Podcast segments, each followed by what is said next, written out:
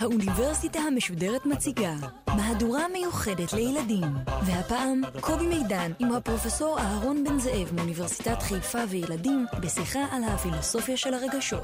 עורכת ראשית מאיה גאייר. שלום לכם, אנחנו uh, באוניברסיטה המשודרת, אלא שאנחנו גם בחנוכה, ומתאר לעצמי שאתם יודעים שבגלי צה"ל חנוכה הוא חג הילדים. ולכן היום אנחנו בגרסה מיוחדת של האוניברסיטה המשודרת לחנוכה עם ילדים. תכף נכיר אותם. תכף נכיר גם את האורח שנמצא איתנו. הנושא שלנו בשתי התוכניות הקרובות, אה, בתוכנית הזאת ובתוכנית הבאה, הוא רגשות. מה הם רגשות? כיצד מתפתחים הרגשות? האם הרגשות תמיד עוזרים לנו, או לפעמים מפריעים לנו? האם יש רגשות שכדאי לטפח ורגשות שכדאי לכסח? אמ, אז ככה, נתחיל בפרופסור שיספר לנו ויסביר לנו, וזה הפרופסור אהרון בן זאב. שלום לך. שלום רב. פרופסור אהרון בן זאב הוא פרופסור אה, לפילוסופיה, נחשב היום כאחד המומחים החשובים בעולם לחקר הרגשות. אפשר לשאול אותו מה הוא מרגיש על זה, אבל לא נעשה את זה.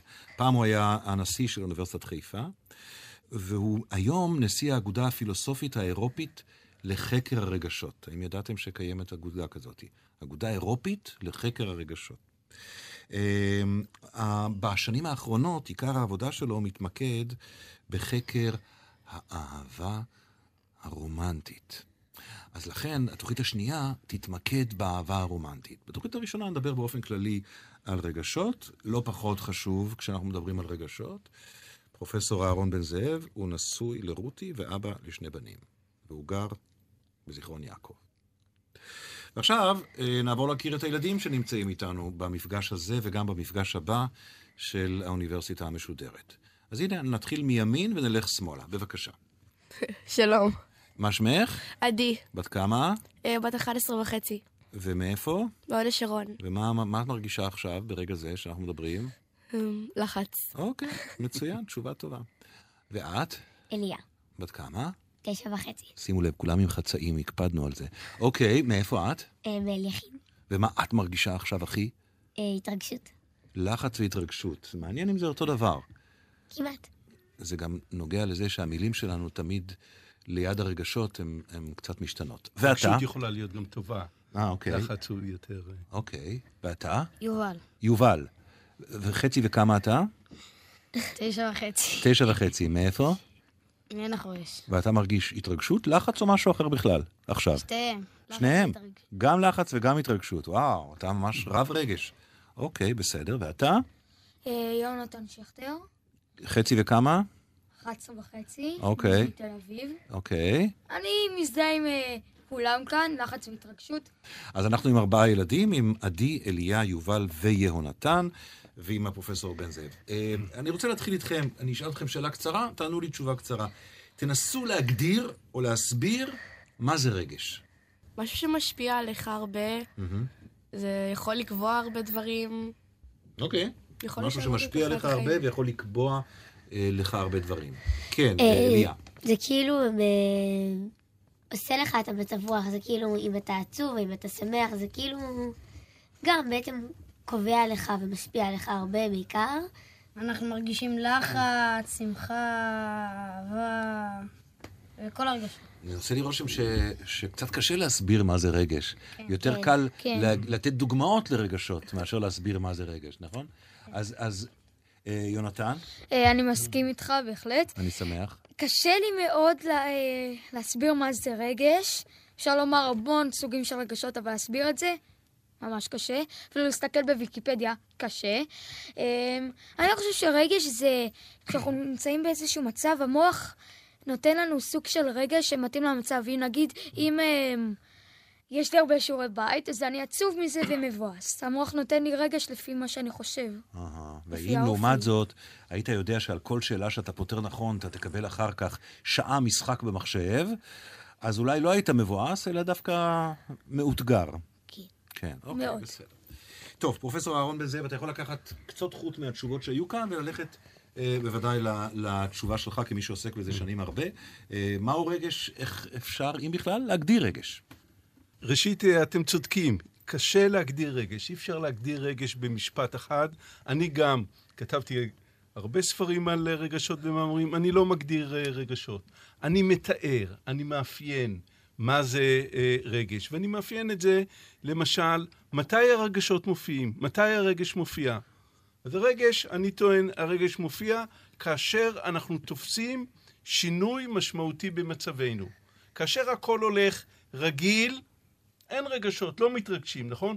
יש משהו חדש, אתם פה באולפן, אתם רואים חבר חדש, אתם רואים משהו חדש, אז הרגש מופיע. הרגש הוא כמו פעמון אזעקה. מתי הפעמון אזעקה מצפצף? כאשר נדרשת תשומת ליבנו. ככה גם הרגשות. הרגשות מצפצפים שנדרשת תשומת ליבנו. למה? כי המאורע שאנחנו תופסים כשינוי יכול או להזיק לנו מאוד, אפילו להרוג אותנו, או להועיל לנו מאוד. אז אסור לנו להיות אדישים לשינוי הזה, אנחנו צריכים את תשומת ליבנו לשינוי. אנחנו, הרגש תגובה לשינוי ולא למשהו קבוע. זאת אומרת, הרגש הוא תגובה לשינוי, והשינוי הזה הוא בסביבה בדרך כלל, במצבנו, או מצב של אנשים שקרובים וזה אלינו, מצריך אותנו לפעולה. מצריך אותנו בדיוק. תן לנו כמה דוגמאות. הרג... הרגש הוא לא, הוא לא עמדה תיאורטית, כן? שאני אוהב מישהי, זה לא משהו תיאורטי, זה מישהי ספציפית. כאשר אתם מפחדים ממישהו, זה מה- משהו ספציפי. הרגש הוא עמדה מעשית, עמדה שמכוונת אותנו לפעולות. אני יודע לא- שאתם, חוקרי הרגש, נורא אוהבים לתת דוגמה של... מהחיים של כל אחד מאיתנו. נניח שאתה הולך ביער ורואה נמר, או רואה אריה, נכון? זו דוגמה שאתם אוהבים לתת. יש, יש חוקרים שאוהבים לתת את זה, כן. אוקיי, אז לאן היא לוקחת אותנו הדוגמה הזאת? מה היא מסבירה לנו? הדוגמה הזאת מסבירה לנו שאסור לנו להיות אדישים. כאשר אנחנו רואים שינוי, למשל, את הנמר, והנמר רעב, אסור לנו לבוא ישר לקראתו ולהתנפל עליו, כי הוא יכול לאכול אותנו. אנחנו צריכים לשים לב לשינוי, לחשוב עם המאורע השלילי, גם להגיב מיידית, אבל גם לחשוב איך להתנהג. הרגש הוא תגובה, תגובה ספונטנית שלנו, תגובה מיידית שלנו, אבל הפעולה היא צריכה להיעשות לא רק על פי הרגש, אלא גם קצת על פי השכל. זה הזמן לעבור לשיר.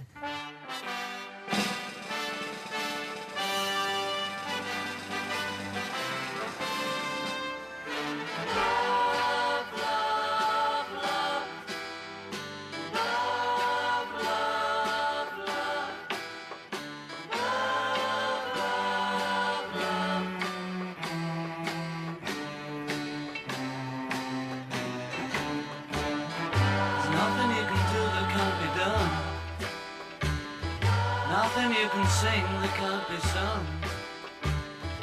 Nothing you can say, but you can learn how to play the game. It's easy. Nothing you can make that can't be made. No one you can save that can't be saved. Nothing you can do, but you can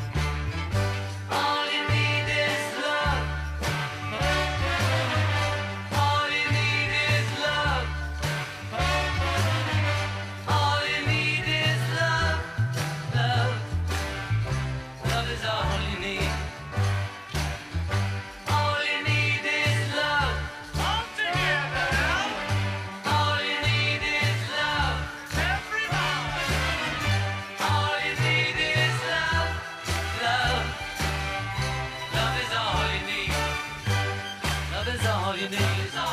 Love is all you need. Love is all you need. Love is all you need. Love is all you need. Love is all you need. Love is all you need. Love is all you need. Love is all you need. Love is all you need.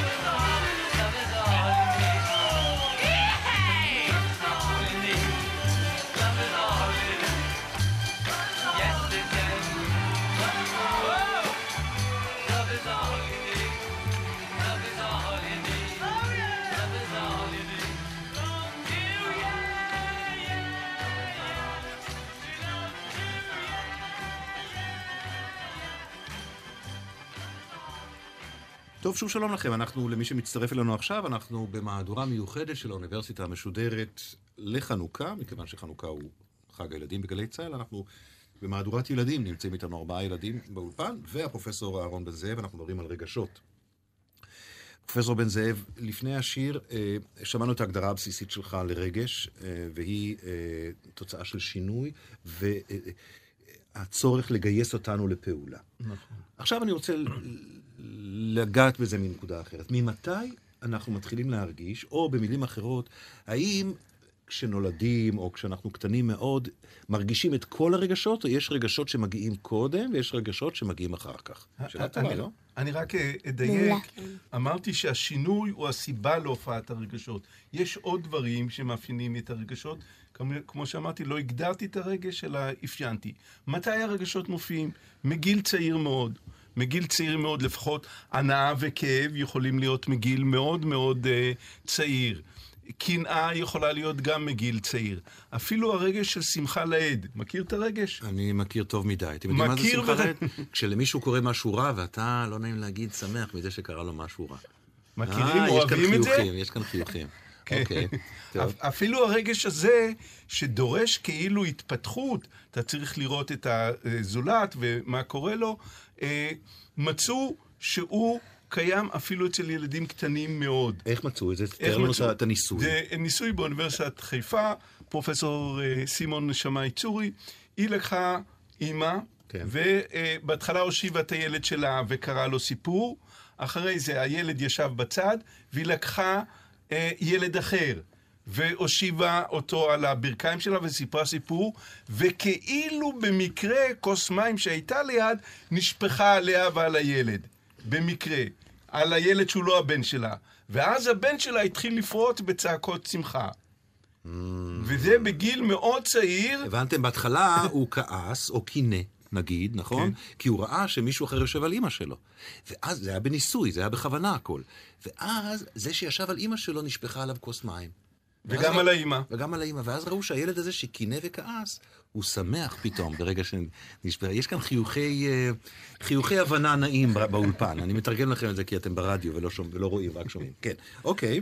יש אולי רגשות שמתפתחים קצת יותר מאוחר, אבל באופן כללי, הרגשות, למשל פחד, הם אה, די מתפתחים אה, מוקדם. הרי גם אצל החיות יש רגשות. אבל אצלנו וגם אצל הבוגרים זה קצת מורכב יותר. דבר איתי קצת על רגש הקנאה. קנאה, אנחנו בעברית, אה, קנאה, יש- שני סוגים. אחד, מה שאנחנו קוראים קנאה בזולת.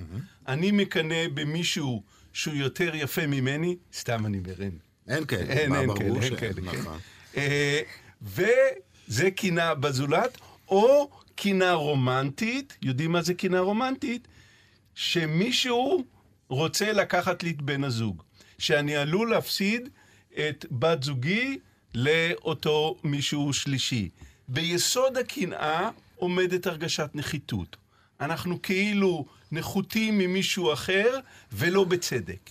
אני זוכר למשל שכשאני הייתי ילד, כמובן מאז מאוד התפתחתי. אה, אבל לא הרבה. לא הרבה.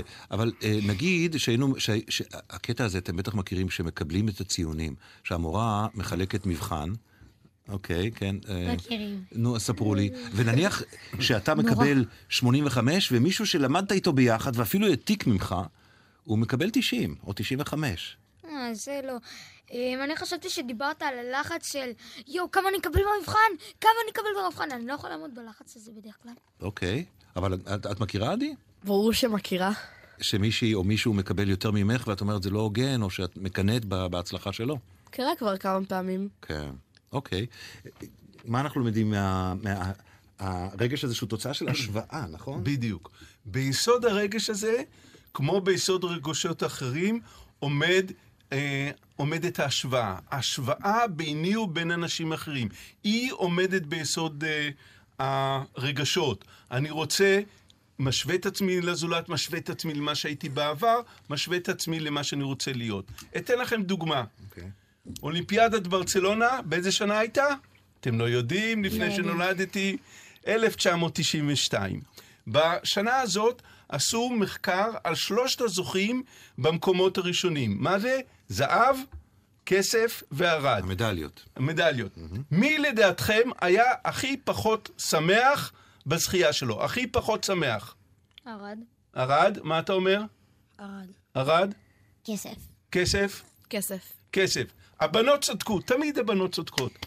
כל הכבוד לנו. הבנות... עכשיו- עכשיו הן שמחות. עכשיו הן שמחות. הבנות אוקיי. צדקו. למה? אוקיי. למה? בואו תראו. הכסף משווה את עצמו למי? לזהב. לזהב. בדיוק השוואה כלפי מעלה, והוא במצב נחות. הערד משווה את עצמו למה? לכסף. לא. ולזהב, לזהב, לכסף לא? ולזהב. לא, לזהב, רק לזהב. לאלה שלא זכו בכלל. הרי, הרי כמעט- רצו 20 כמעט- איש ורק שלושה ניצחו. רק שלושה. הוא כמעט, אה, אה, כמעט לא זכה. בדיוק כמו שהכסף כמעט זכה בזהב, הערד כמעט לא זכה במדליות, ולכן הוא מסתכל כלפי מטה. וזאת השוואה כלפי מטה. ובחיים אנחנו לא אוהבים השוואה כלפי מעלה, כי בהשוואה כלפי מעלה יש הק- רגש הקנאה.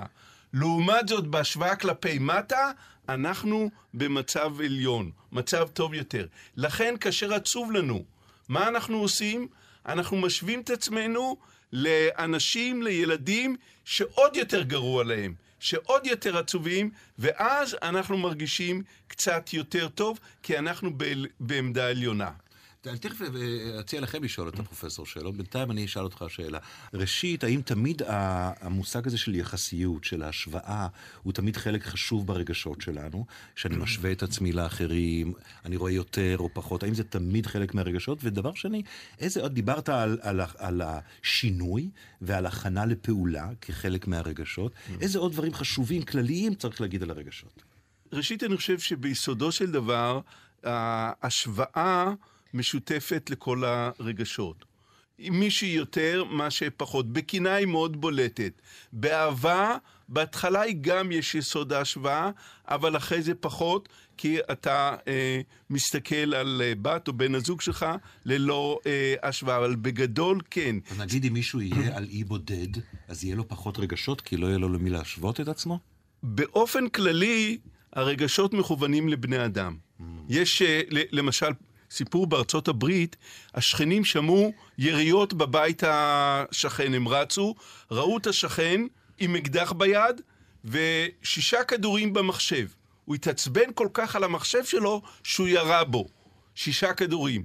הוא חשב שהמחשב הוא כמו בן אדם. באופן כללי, הרגשות מכוונים לבני אדם. כאשר אין אה, בני אדם, יהיה לו אולי מצבי רוח, אולי הוא יהיה עצוב או משהו, אבל לא, לא בדיוק הרגש שיש בו יסוד ההשוואה. שאלות שלכם? בבקשה, בבקשה, יונתן. אה, לי יש לגבי קנאה. הפרופסור אמרת ש... אהרון, אהרון, אתה יודע, ההורים אהרון. שלי נתנו לי את השם אהרון, אז אל תעליב אותם. אוקיי. אוקיי? אהרון. כן. טוב. אה, אהרון, אמרת שקנאה מחולקת לשני חלקים, קנאה וקנאה רומנטית. אני חושב שהם מחולקים לקנאה. נגיד, לחבר שלי יש אה, טלפון הרבה יותר טוב, אבל אני לא אומר אם אין לי טלפון כמו שלו, שלא יהיה לו טלפון בכלל. אני מדבר שיש את הקנאה הזאת וצרות עין. שאני אומר, אם יש לו ואין לי, אז שלא יהיה לו בכלל. מה אכפת לי שאנחנו נהיה שווים. אנחנו, אתה צודק. אני דיברתי על שני סוגי קנאה. קנאה בזולת, שמישהו יש יותר ממני, וקנאה לזולת, שלא להפסיד את בן או בן הזוג שלי הרומנטית. בקנאה בזולת, יש לנו שני סוגים, כפי שאמרת, כדי להתמודד. מה יש בקנאה? יש מישהו מעלינו, ואנחנו רוצים לבטל את הפער בינינו, נכון? שיהיה שוויון. שיש שיהיה אותו שוויון, דבר, כן. להיות אותו אוקיי. דבר. יש לנו שני דרכים לעשות את זה. דרך אחת, להוריד אותו למטה, דרך שנייה, להעלות אות- אותי למעלה. ואלה שני סוגי הקנאה. זה קנאה, להוריד אותו זה קנאה מרושעת, להעלות אותי זה קנאה טובה. אם נמשיך את, ש- ה- אם נמשיך את יכול הדוגמה ל- של הטלפון, אם להשתמש אה, בדוגמה של הטלפון החכם שאתה. שאתה יונתן, השתמשת בו, אז אם יש לחבר שלי טלפון יותר משוכלל משלי, אז יש לי שתי אפשרויות. או שאני רוצה שיהיה לי כמו שלו, או שבלב שלי אני, אני מתפלל שהטלפון שלו יתקלקל וייפול למים, וגם לו לא יהיה טלפון טוב. בדיוק, יש אה, אה, סיפור על אה, אה, המלאך שבא לעיקר ברוסיה, בכפר ברוסיה, ואמר לו, אני מוכן לתת לך כל מה שתבקש בתנאי אחד, שהשכן שלך יקבל כפליים. הוא חושב ואומר, אז במקרה הזה, תוציא לי בבקשה עין אחת בלבד. ואז מה יהיה לשכן? שתי... שתי עיניים. יוציאו לו שתי עיניים. אוי. זה אומר משהו מאוד עצוב על האופי האנושי. זה מאוד עצוב, כי הרבה פעמים מה שחשוב לנו זה לא המצב המוחלט שלנו, טוב או רע, אלא המצב ההשוואתי שלנו, איך אנחנו ביחס לאחרים. וזה לפעמים עושה דברים רעים, כמו בדוגמה שאנחנו מוכנים שאנחנו נרד, שהזולת, אנחנו, הוא רוצה, הוא מוכן שהוא ירד, יהיה לו פחות עין. אבל שהזולת ירד עוד יותר, שהשכן שלו ירד עוד יותר, ואז העמדה היחסית שלו תהיה גבוהה יותר. עוד שאלות? לי יש שתיים. שתיים, וואו, אוקיי. תתחילי מהשנייה. טוב. אה, הסיפור, קודם כל, הסיפור שסיפרת עם המחשב, זה אמיתי או... אם... על האיש שירה המחשב, במחשב? כן. כן, כן, כן. זה, זה אמיתי. זה אמיתי. אני אה, יודע גם הבן שלי, שהיה קטן, אז הוא היה מפסיד למחשב בשחמט, אז הוא היה אה, מתרגז וצועק עליו, אני אפרק אותך, יא מניאק. אני אספר לכם על עצמי משהו. כשאני הייתי צעיר, אז שיחקתי כדורסל, ופעם הייתי נורא קרוב לסל, ו- ו- ו- ולא הצלחתי להכניס את הכדור לסל במשחק, ופספסתי. וכל כך התעצבנתי על הסל, שבעטתי בו בכל הכוח. וכמובן שלא יכולתי להמשיך לשחק, כי היה לי נקע ב- ברגל, מרוב הבעיטה. אאוץ'. אוקיי? אז זה, זה לא, לא יריתי במחשב, אבל בעטתי בסל, שזה קצת פחות חכם. אוקיי. ולשאלה הראשונה, יש לחפצים, חיות או כאילו דברים דוממים אחרים, יש להם גם רגשות? וואו, זו שאלה מעולה. אוקיי, לחיות יש רגשות, כן, אבל הרגשות הם אה, יותר אה, אה, פרימיטיביים, יותר פשוטים, לא, לא מורכבים מאוד. אם כי יש חוקר אחד שאמר שגם אצל חיות אפשר לראות איזושהי שמחה לאיד, אפילו אצל חיות, אבל ברמה אה, פחות מפותחת, יותר פשוטה. יש, לחפצים אין. אה, אה, את רואה אה, סרטים עם רובוטים ש... אה, לרובוטים כאילו מתאהבים ברובוטים, והרובוטים אוהבים אה, אה, כן. אותך, זה הגדול.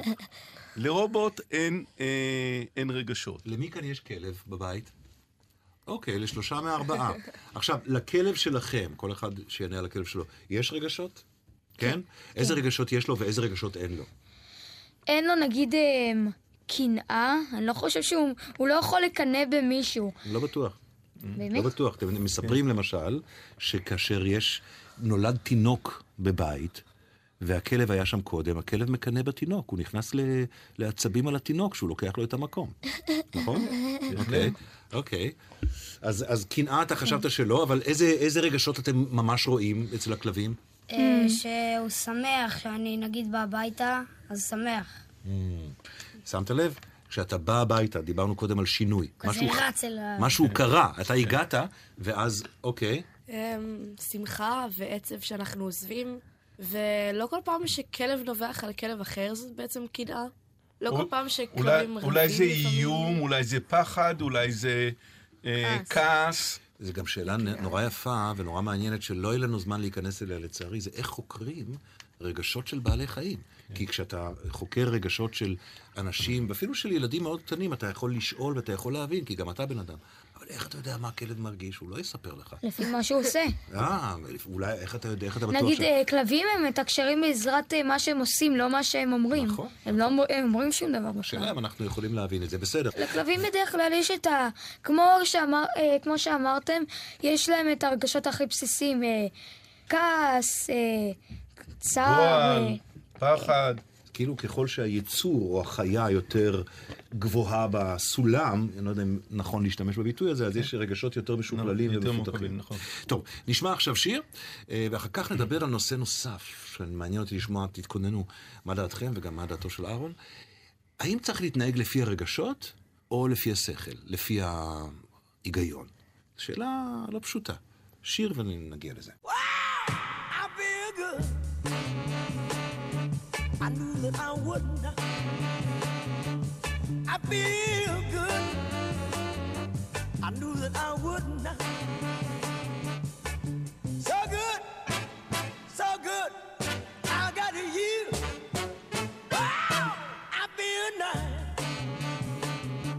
A sugar and spice. I feel nice like sugar and spice.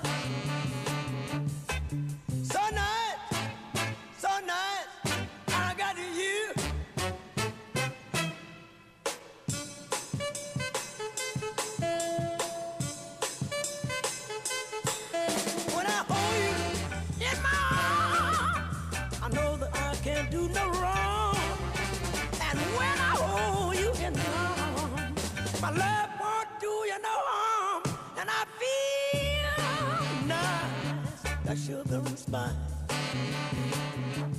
I feel nice, like sugar and spice.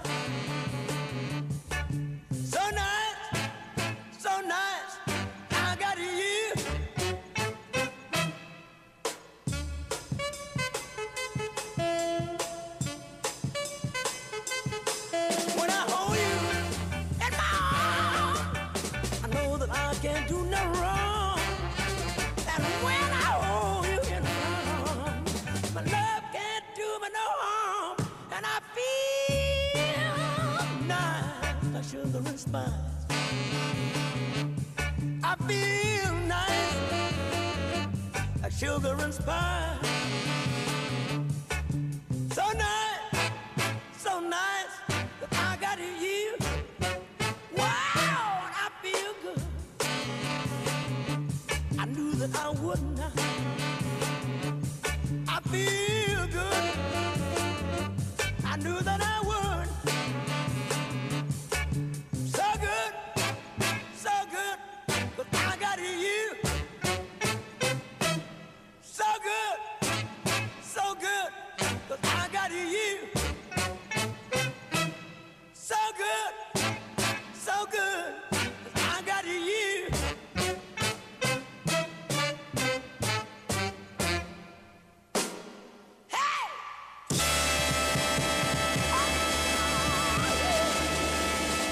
שוב שלום לכם, אה, מזכיר לכם שאנחנו בתוכנית מיוחדת, במהדורה מיוחדת של האוניברסיטה המשודרת, מהדורת חנוכה ולכן מהדורת ילדים. ואנחנו כאן עם אה, יונתן, יובל, אליה ועדי. תגידו שלום בקול רם. שלום. וגם עם הפרופסור אהרון בן זאב, שהוא איש אוניברסיטת חיפה, ותחום המחקר שלו כבר הרבה שנים הוא רגשות. במיוחד אהבה, אבל על כך בתוכנית הבאה. אה, עוד מעט נגיע באמת למה שאמרתי קודם, אה, על השאלה איך אנחנו מחליטים, תכינו לזה שאלות גם, איך אנחנו מחליטים להתנהג, או מתי נכון להתנהג לפי הרגש, מתי נכון להתנהג לפי השכל, האם יש סתירה תמיד ביניהם וכולי. אבל לפני זה, שאלה שעלתה בזמן השיר, והיא שאלה בעיניי חשובה. דיברת על הרגש כתוצאה של שינוי. אבל השינוי הזה נגמר מתישהו. ראיתי משהו חדש, אה, התרגלתי. אז מה קורה לרגשות אחרי שהתרגלנו לשינוי? שאלה מצוינת, והיא עוד יותר טובה בהקשר, בהקשר של אהבה, שהאם אהבה יכולה להימשך הרבה זמן. Mm. באופן כללי, אם אני באמת מאפיין את הרגשות, או אם לדייק את סערת הרגשות כנובעת עקב תפיסת שינוי, אז הרגשות, או סערת הרגשות, בטבעם הם אה, לא ארוכים. הרגשות לא ארוכים, זמן קצר. אכן, הרגשות מאופיינים מאי יציבות, כי בגלל יש אה, שינוי, אז אתה לא יכול להיות יציב, אתה צריך ל, אה, להיות נכון, נכון ודרוך. עוצמה חזקה, אי אפשר להגיד שאני, כן, אה, קצת אוהב אותך. אם תגיד לחברה שלך שאתה קצת אוהב אותה, היא תזרוק אותך מהמדרגות. או שאוהבים הרבה, או שלא אוהבים בכלל. אז יש עוצמה חזקה, יש מיקוד רב של הרגשות, כמו קרן לייזר. למה קרן לייזר כל כך חזקה? כי היא ממוקדת. אלה אפיונים של הרגשות, של סערת רגשות. עכשיו אנחנו יכולים לדבר גם על רגשות מתמשכים, למשל צער הרבה שנים, או אהבה הרבה שנים, וזה, שם היסוד של התחושה פחות חזק, ולמרות זאת אנחנו יכולים לדבר שזה באופן פוטנציאלי, הרגש נמשך לאורך שנים אה, ארוכות. אפיון נוסף של הרגשות הוא שהם ממוקדים מאוד ומאוד אישיים. אני רוצה להוסיף לזה עוד משהו, ואשמח לשמוע מה אתה חושב על זה. יש עוד דבר, יש עוד סוג. למשל, אם מישהו פגע בי, העליב אותי נגיד, או עשה לי משהו רע, לפני המון שנים. עכשיו, אני לא חוזר, אני לא כל הזמן מרגיש את הכעס עליו, או את העלבון. אבל כל פעם שאני אראה אותו, זה יעלה לי. אז את אומרת, זה נשאר בפנים, ועכשיו פתאום זה עולה כשאני רואה אותו. כן, ככה גם אה, יגון. גם יגון על הורים, על אה, בנים, הוא אופן, שיש פה אופן אה, אה, פוטנציאלי. הוא לא כל הזמן, אבל ברגעים מסוימים, והרגעים האלה הם בגדר שינוי. למשל, אתה רואה אותו, הרבה שלא ראית אותו, או ביגון, למשל יום השנה, או איזה חבר שלו אה, מגיע ל- לבקר.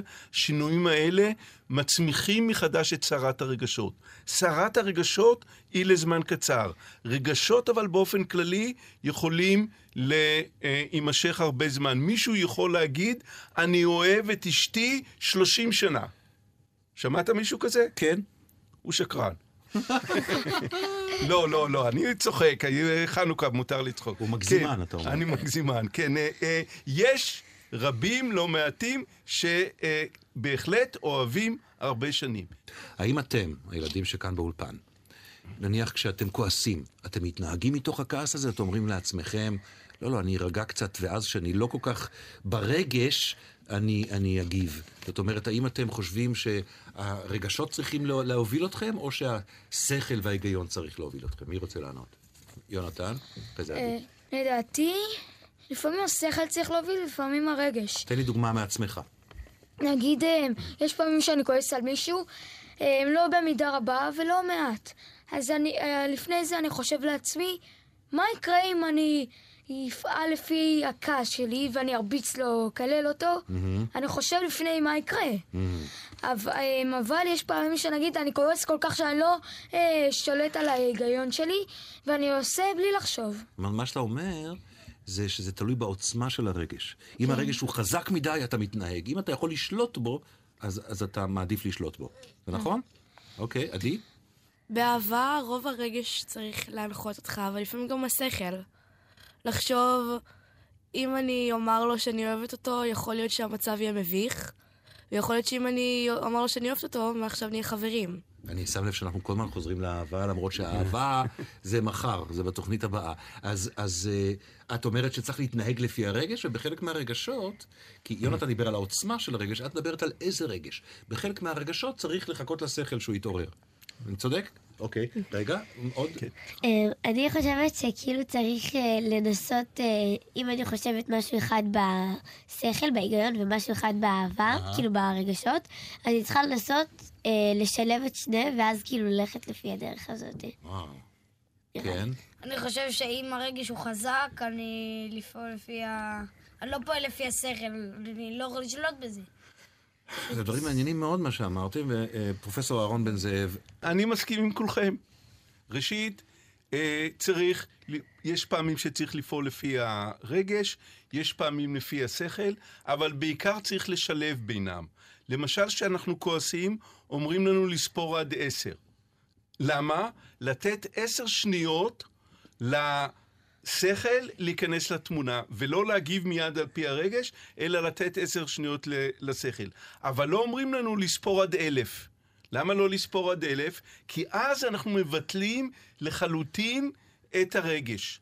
ואנחנו לא רוצים לבטל את הרגש. הרגש הוא חשוב, אנחנו צריכים גם להתנהג על פי הרגש. צריך לעשות שילוב. אז אם באמת, אחרי עשר שניות, עדיין אנחנו כועסים מאוד, התגובה הרגשית צריכה להתבטא עם ההיבט השכלי.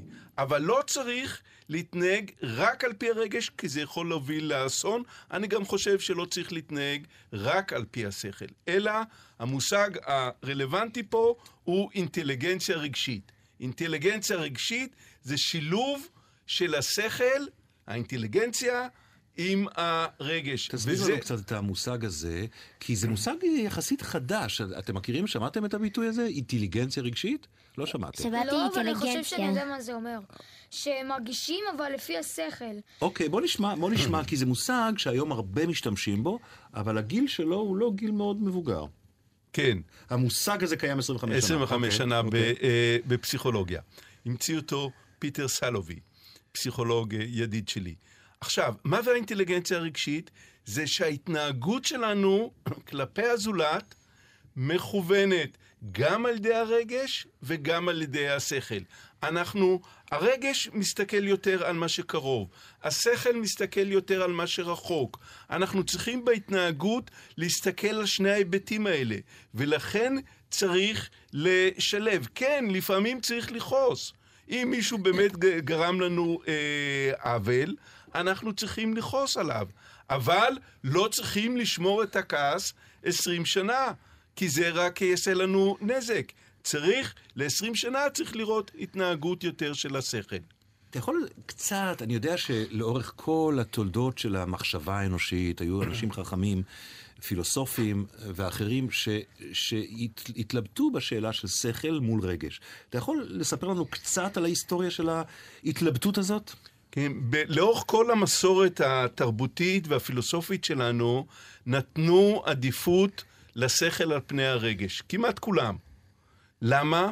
כי מה מותר האדם מהבהמה? שהוא חושב, נכון? החיות אומרים, אנחנו, הן לא חושבות, או חושבות מאוד פרימיטיבי, אנחנו חושבים. לכן, אם יש פעולה שאנחנו צריכים, אה, מתלבטים בה, עדיף שנפעל על פי השכל שהוא אה, מעל זה. אבל זה לא נכון. לשכל ולרגש יש שני מיקודים שונים, ואנחנו צריכים לפעם, כאשר אנחנו מסתכלים בקרוב, בנסיבות שאנחנו צריכים להגיב מהר, נגיב עם הרגש, בנסיבות שיש לנו יותר זמן לחקור את הדברים, אנחנו נגיב עם השכל, והכי טוב, להגיב עם השכל והרגש ביחד. דיברת איתנו קצת על ההיסטוריה של, ה, של ההתלבטות כן. בין השכל לרגש. אז היום, כשאנחנו, כשאתה מסתכל על החברה שלנו היום, אז אתה יודע, אני רואה קצת סתירות, נניח בטלוויזיה, יש המון דברים שמלאים רגש. כל תוכניות הריאליטי וזה, זה המון המון המון המון רגש. מצד שני, למשל, אה, לא רוצים שחיילים בהלוויות יבכו. אז האם אנחנו היום חברה שאוהבת רגשות, אה, מטפחת ביטוי של הרגשות, או אומרת לא, לא, לא, לא, צריך לפעול לפי השכל? זו שאלה טובה, כי אני חושב שיש אכן בעשרות שנים, 20-30 שנים האחרונות, שינוי במובן שנותנים לרגשות תפקיד יותר מרכזי בהתנהגות אה, שלנו. מישהי פעם אמרה, שאתה הולך לעבודה, אל תשכח את הלב בבית. הלב חשוב, הרגשות חשובים גם בהתנהגות אה, שלנו. גם פוליטיקאים למשל. היום הם יודעים שהרגשות חשובים, אז יש פוליטיקאים שבראיונות בטלוויזיה הם בוכים. למה הם בוכים? כי הם רוצים שאנשים יחשבו שהם אנשים מהימנים, והבכי הוא, הוא אמיתי. מערכות בחירות למשל. איך משפיעים על אנשים? הרגש משפיע על אנשים טוב יותר מהשכל. במערכות בחירות, מה אנחנו רואים? תמונות. למה? כי תמונה אחת שווה אלף מילים. תמונה משפיעה עלינו הרבה יותר מאשר הרבה מילים. הרגש הוא כלי השפעה מרכזי עבורנו, ולכן אנשים מודעים לכך ומתנהגים יותר ויותר גם על פי הרגש. הרגש מבטא נאמנה יותר את העמדות שלנו. זה הזכיר לי משהו נורא עצוב, אבל אני, מכיוון שזה הזכיר לי, אז אני אדבר עליו, בסדר? אתם יודעים שיש המון המון המון פליטים שבורחים מסוריה וממדינות אחרות, אה, ועכשיו מגיע החורף ויהיה קשה, וממש מיליונים של בני אדם שקשה להם נורא עכשיו. אז כל האנשים בעולם יודעים את זה, ו- ו- ולחלק יותר קשה ולחלק פחות קשה, או יותר מתעלמים, עד שפתאום מגיעה תמונה, בוודאי נחשפתם אליה, של תינוק אחד שטבע. ועכשיו הוא על החוף. והתמונה הזאת של ילד אחד, אבל אפשר להגיד, כביכול, זה ילד אחד, יש עוד אלפים של ילדים. אבל פתאום, תמונה אחת של ילד אחד, היא יוצרת סערת רגשות בכל העולם. כי מה? כי אנחנו, הרגש שלנו הוא יותר נובע מסיפור אחד, מתמונה אחת? הרגש מבוסס, ממוקד על אדם מסוים, על הפרט מסוים. למשל, שאומרים שישה מיליון יהודים נהרגו בשואה. שישה מיליון זה לא אומר הרבה. כאשר מספרים את הסיפור של האיש הזה, והאיש הזה, והאיש הזה, לא הייתה אחות, הוא רצה ללמוד ככה, ולה הייתה מחשבה כזאת ורצון. אז אנחנו באמת אה, עצובים, אנחנו יכולים להזדהות. אנחנו, קל לנו להזדהות עם אדם אחד, מאשר מספר גדול שאנחנו לא מכירים אותם. אהרון, נראה לי שהילדים כאן בדיכאון מהדוגמאות שלנו. אז בואו נעבור לשיר לפני שהרגשות כאן יפרצו באולפן. נעבור לשיר, נירגע ונמשיך הלאה.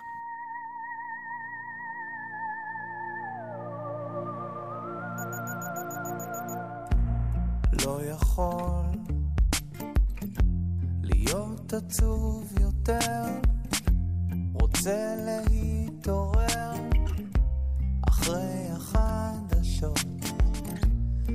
להסתפר, ללבוש יותר אדום, לקנות כרטיס במקום, לשבת על המדרגות, אני רוצה לזרוק את השעון, למחוק מהטלפון את כל החברים, לשתות פחות, אבל יותר חזק, לשמור יותר מרחק, עד שכבר לא רואים.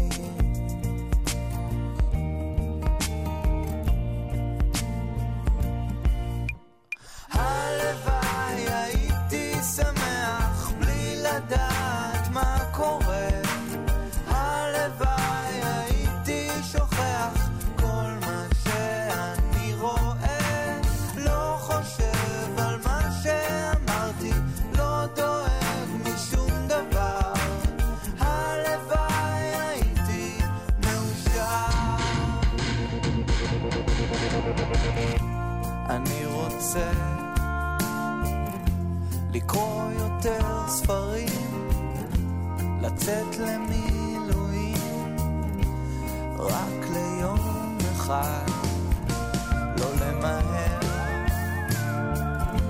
לחנות יותר רחוק, לישון יותר עמוק, לקום לאט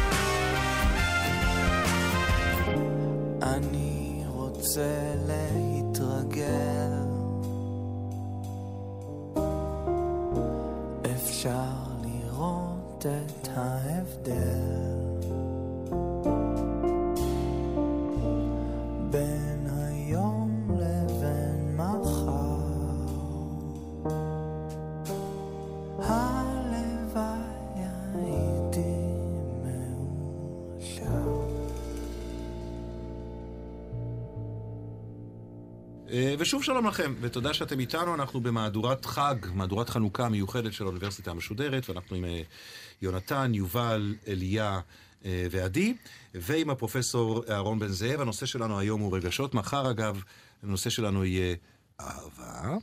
גם אז יהיה מעניין, אני מקווה. אנחנו ממש מתקרבים לסיום המפגש הזה. אני קודם כל רוצה לשאול אתכם, ילדים, אם לדעתכם, בנים ובנות מרגישים אחרת. כן. כן, כן, כן. לא. חד וחלק, כן. חד וחלק. כן, כן. אוקיי, במה בנים לגמרי. מרגיש, במה בנים שונים מבנות, או במה בנות שונות מבנים, בתחום הזה של רגשות? אמ, אני חושב שזה בגלל שאנחנו חושבים אחרת. אנחנו הבנים חושבים בצורה יותר, אמ, פחות רגשית. Mm, זאת אומרת שהבנים פחות רגשיים מהבנות. כן, אתה מסכים עם זה?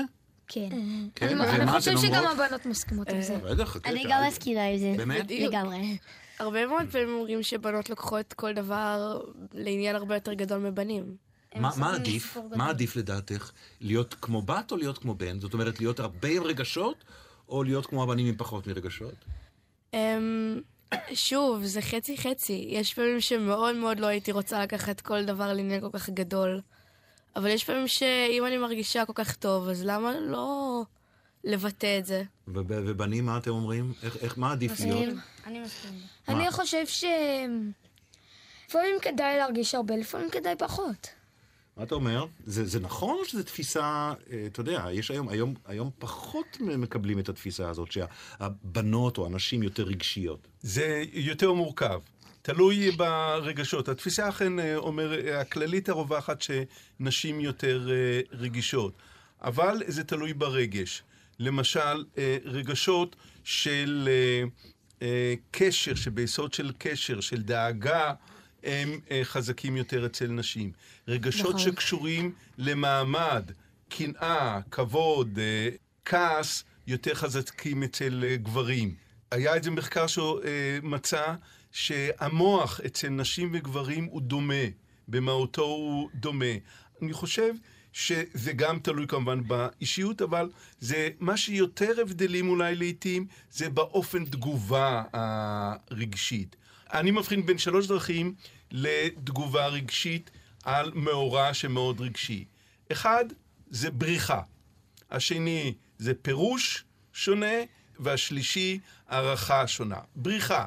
כשאנחנו רואים מאורע רע, אחד הדברים שאנחנו יכולים לעשות זה לברוח. אגב, פה יש הבדל בין נשים וגברים. לברוח גבר- אתה מתכוון ברגליים או בלב? ברגליים. ברגליים. ברגליים, לברוח ב- ברגליים. לרוץ? למשל, גברים שיש מאורע רע, הם הולכים, בורחים, הולכים לראות טלוויזיה, לראות כדורגל, לשתות בירה. הם בורחים. נשים הם גברים. הן לא פחדניות, הן לא בורחות. הן מתמודדות עם המאורע העצוב. אבל מה קורה שהן מתמודדות עם המאורע העצוב? המאורע העצוב נעשה מרכזי יותר, ואז העצוב הופך לדיכאוני, לעצוב הרבה יותר. לכן הדיכאון, דיכאון הר- הרווח ביותר אצל נשים פי שלוש או משהו מאשר אצל גברים. כי לפעמים אנחנו צריכים לברוח. כאשר אנחנו לא יכולים לשנות את הסיטואציה, את המצב, עדיף לברוח מאשר להיכשל בהתמודדות.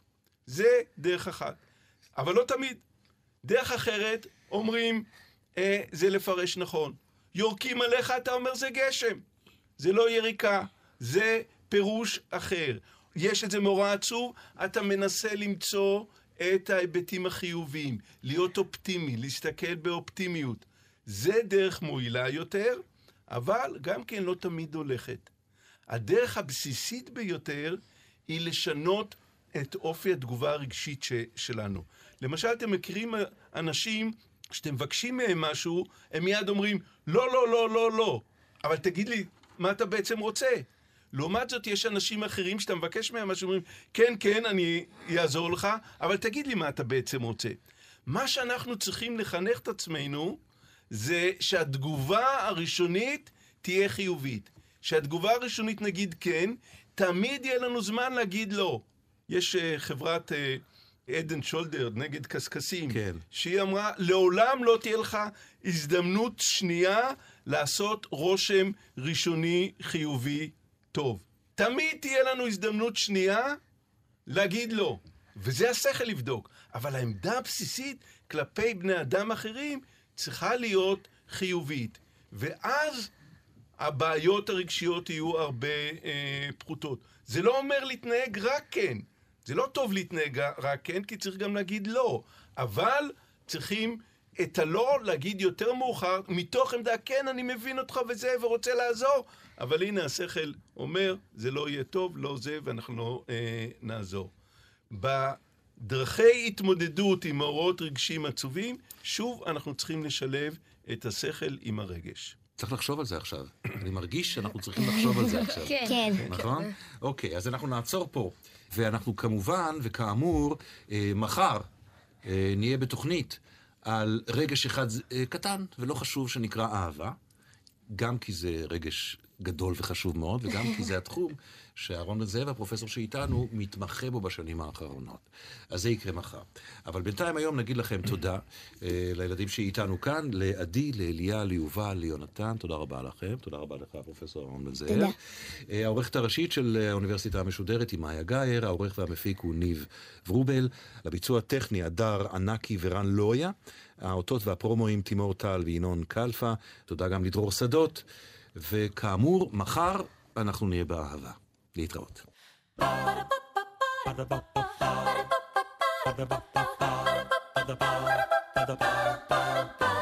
האוניברסיטה המשודרת במהדורה מיוחדת לילדים. קובי מידן, הפרופסור אהרון בן זאב מאוניברסיטת חיפה וילדים שוחחו על הפילוסופיה של הרגשות. עורך ומפיק ניב ורובל, מנהלת תוכן מאיה להט קרמן. האוניברסיטה המשודרת, בכל זמן שתרצו, באתר וביישומון של גל"צ וגם בדף הפייסבוק של האוניברסיטה המשודרת.